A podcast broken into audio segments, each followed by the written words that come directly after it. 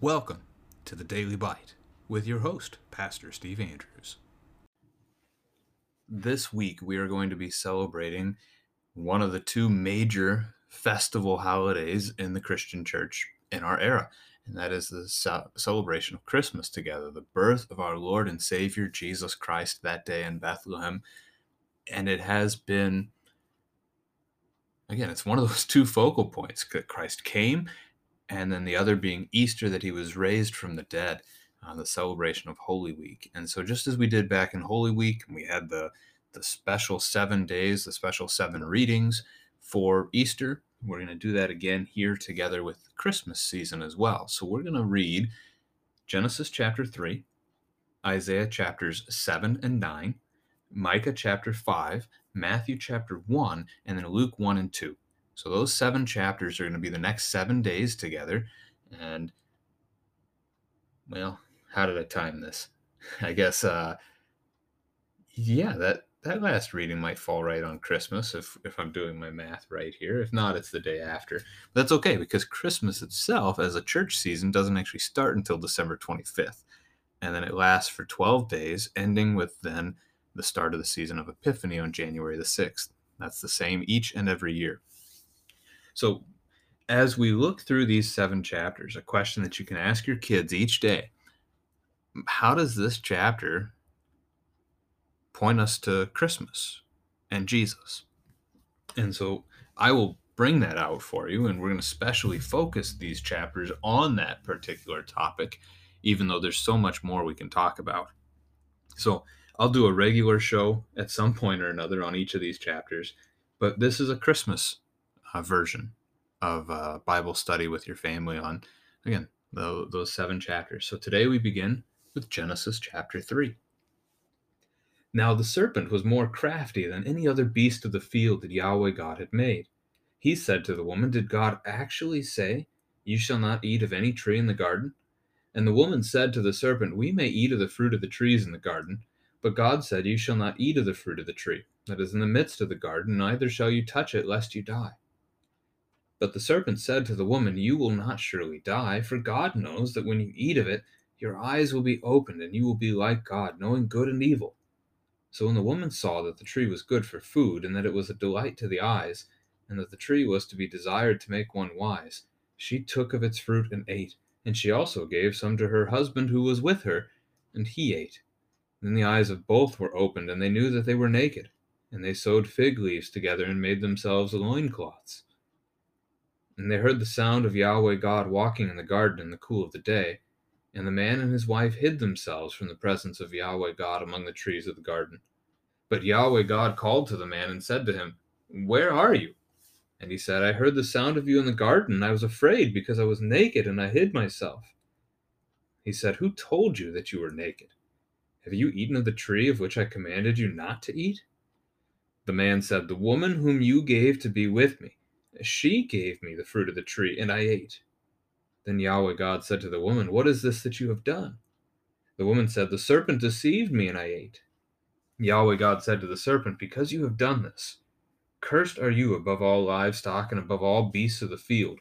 On your belly you shall go, and dust you shall eat all the days of your life.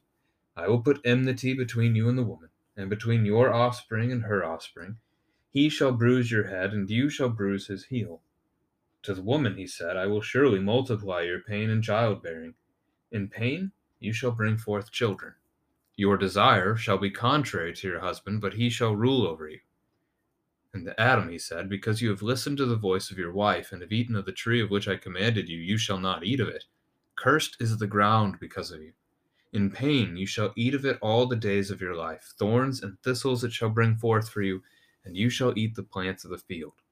By the sweat of your face you shall eat bread till you return to the ground. For out of it you were taken. For you are dust, and to dust you shall return. The man called his wife's name Eve, because she was the mother of all living. And Yahweh God made for Adam and for his wife garments of skins, and clothed them. Then Yahweh God said, Behold, the man has become like one of us in knowing good and evil. Now, lest he reach out his hand and take also of the tree of life and eat and live forever.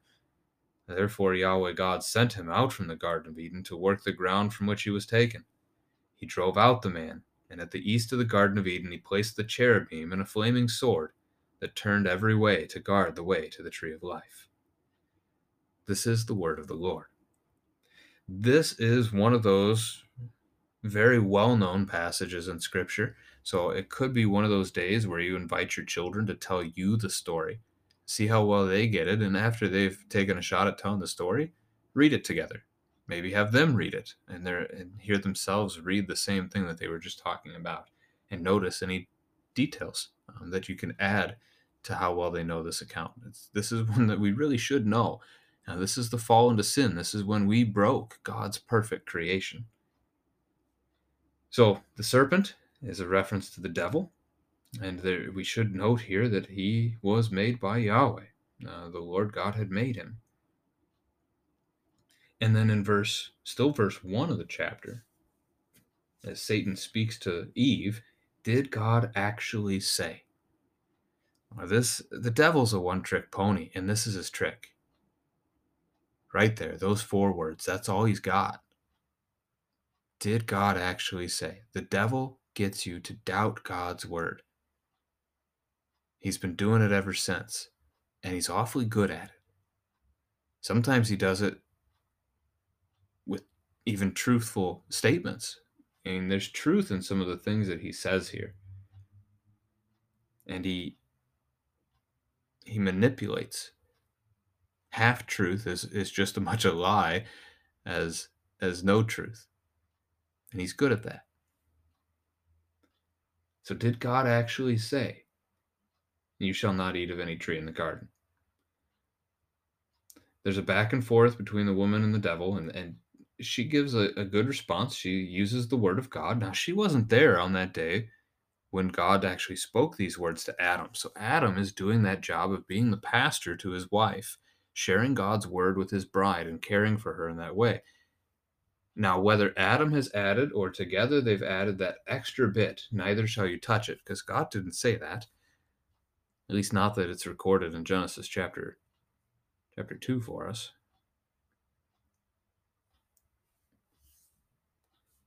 Genesis chapter 1, sorry. This extra piece is still a good thing.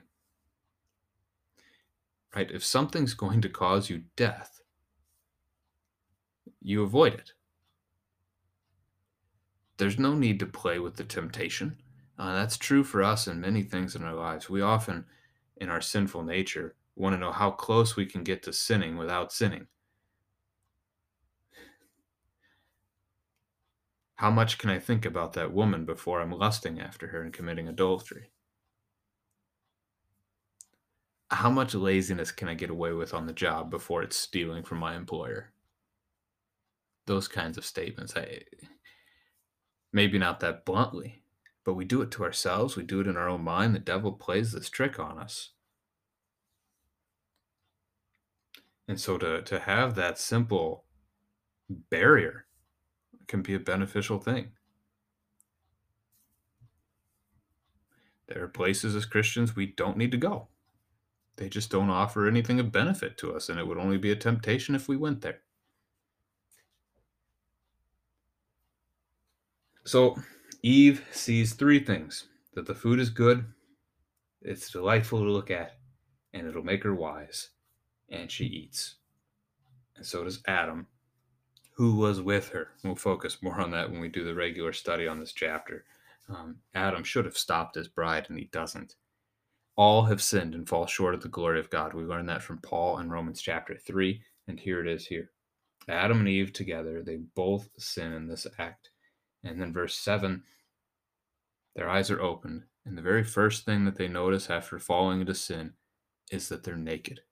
Right at the end of chapter 2, if you go back and read uh, the very last verse, they were naked and they were not ashamed. Body image issues start right here at the fall. They hide their nakedness. Who are they hiding it from? The only other person in the world is their spouse. Interesting to think about. Verse 8 Then they hear the sound of Yahweh walking in the garden. God is with them. They're not actually alone. They have the, the Lord, they have Yahweh right there walking among them, and they're afraid, and so they hide. And God calls out. Now, verses 9 through 13 are, are God giving Adam and Eve the chance to take some responsibility for what they've done, to be accountable for their sin, and notice how they act on that. So God says, Where are you? It's not that he doesn't know where Adam is. He wants Adam to step forward and to, to confess his sin. When he asks Adam about his sin, what does Adam do? Adam points the blame elsewhere. Verse 12 The woman you gave to be with me. So he blames Eve and he blames God. And then Eve, when God turns to her, blames the serpent, blames the devil. So no accountability, no responsibility is taken. Would that have changed things? I cannot answer that question. Um, but they've been playing the blame game, and we've been playing that game ever since as well. So lots of stuff starts in Genesis 3. Now, in Hebrew, uh, this is a poetic move. Um, it's almost, we'd probably just say a sandwich in, in English, but it's a chiasm. It's a, a literary technique where, almost like in English poetry, you, you you do rhyming. So line A rhymes with line B, right? And so you might have an A B A B poem, or you might have a an A B B A poem. Uh, this is a this is essentially A B C B A. It's like a sandwich in, in that sense. I mean, Adam is the, the one God asks first. Adam is the one God curses last. In between that, uh, then moving inward a layer, you have God asking Eve, God cursing Eve, and in the very center, God does not ask the devil. God simply curses the devil. But you can see the, the, the movement through that. So as God curses the devil in verse 14 and 15, the key thing to focus on, and this is why it's a Christmas text, is verse 15. I will put enmity between you and the woman, and between your offspring and her offspring. He shall bruise your head, and you shall bruise his heel. This is called the proto evangelium, first good news. From the very moment of the fall, right? This is in the, the, the aftermath of that sin. God is already promising to Adam and Eve, to his people, a savior one who would come and who would crush the devil. This text is about Jesus. This is a prophecy about the Messiah who would come. And so, well, why do you say that, Pastor? The words here are actually singular. It's not plural. It's not all men will hate all snakes, although we know that to be largely true.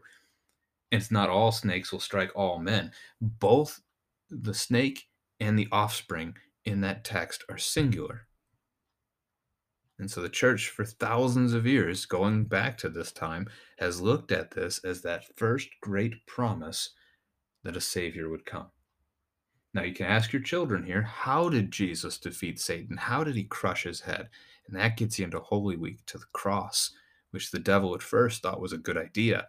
He thought he was doing something great by killing Christ, and then came to realize that he had only actually played into what God wanted which was the salvation of his people by the shedding of his blood. So it is the death of Christ on Good Friday and the resurrection of Christ on Easter morning that completely seals away the devil's defeat. Now you have the curse on woman, which is pain in childbearing.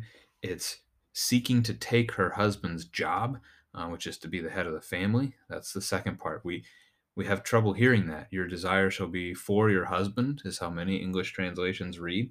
Uh, contrary in ESV is probably helpful here. Your desire is not a good thing, right? We, we have that mistaken in our minds. Um, this parallels with verse with chapter four with Cain and sin seeking to devour him. Sin wants to sin desires to master over him, but he must rule over it the parallel between chapters three and four in that is, well, divinely inspired. So it's worth noting.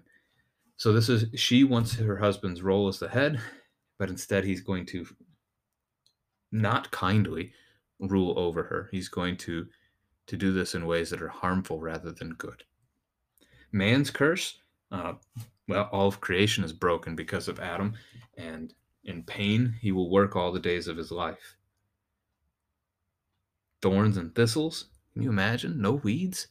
Ah, till you return to the ground.